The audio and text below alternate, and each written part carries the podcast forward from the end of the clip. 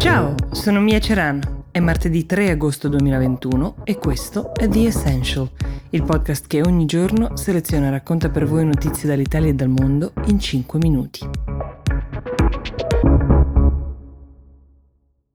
Oggi vi devo molti aggiornamenti freschi da Tokyo che riguardano una serie di protagonisti e protagoniste di queste Olimpiadi, partendo da quella che sicuramente ha ottenuto più copertura mediatica per quel che le è accaduto, sto parlando di Simone Biles, la ginnasta statunitense che a 24 anni ha trovato il coraggio per chiedere una pausa, uno stop prima di arrivare all'esaurimento, un esaurimento psicofisico, ha sollevato in tutto il mondo un grandissimo dibattito con l'indiscutibile merito di aver portato tutti a parlare di temi psichici in un ambito come lo sport, a quel livello, dove è sempre sembrato che contasse solo la performance fisica. Cosa aveva Simone Biles? È venuta fuori questa parola un po' nuova per molti, twisties. Cosa sono i twisties? Nella ginnastica artistica vengono chiamati così quegli svarioni che fanno perdere a una persona il senso dello spazio mentre è in aria,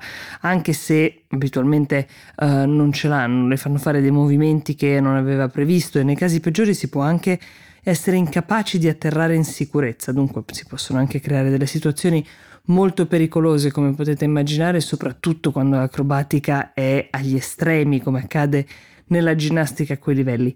I colpi di scena però non sono finiti perché la notizia del giorno è che Simone Biles parteciperà alla finale di martedì ultima chance per ottenere una medaglia individuale dopo essersi ritirata in altre quattro competizioni, una scelta che farà sicuramente discutere, ma soprattutto una performance abbastanza imperdibile. Ieri invece vi ho raccontato di un'atleta coetanea della Bios che ha dato voce ad un altro ordine di problemi, quello della libertà di espressione. Mi riferisco a Kristina Zimanuskaya eh, che doveva gareggiare nei 200 metri per la Bielorussia, ma che stando al suo racconto è stata fatta ritirare per le sue critiche feroci agli allenatori e ai funzionari olimpici del suo paese. La Bielorussia di Lukashenko, come sa chi ascolta questo podcast, non sta attraversando una fase di politica illuminata e la gestione autoritaria del dissenso pare arrivi fino alle Olimpiadi. L'atteggiamento è il seguente. La Zimanuskaya ha ottenuto un visto umanitario dalla Polonia. Mentre vi parlo si trova nell'ambasciata polacca dove è andata dopo aver passato la notte in un albergo sicuro scortata dalla polizia giapponese. Ricordiamo che la versione della Bielorussia è che le sia stato chiesto di ritirarsi per le sue precarie condizioni psicofisiche non per il suo dissenso. La Polonia comunque ha deciso di accoglierla, di, ha promesso di fare tutto quel che si può per garantirle il diritto a continuare a fare carriera nello sport e avere successo. Nel frattempo suo marito è fuggito dalla Bielorussia per andare a Kiev.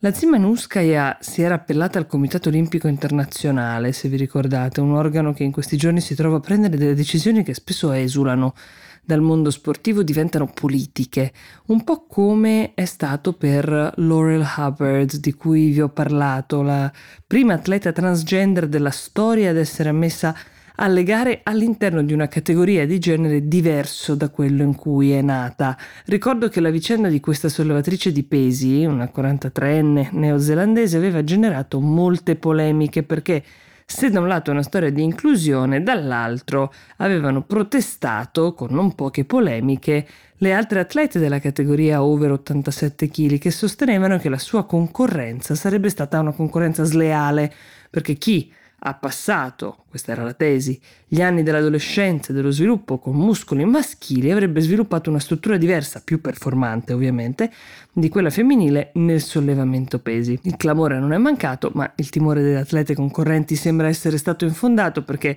Uh, ieri è stata eliminata in circa una mezz'ora per una performance non esattamente brillante. Lei ha voluto comunque ringraziare il Comitato Olimpico Internazionale per aver dimostrato di essere in piena sintonia con i principi dell'olimpismo e soprattutto di aver in qualche modo sancito che lo sport è per tutti, inclusivo ed accessibile. Potremmo dire che sì, l'importante è partecipare, come diceva De Coubertin, ma qui forse l'importante è stato includere.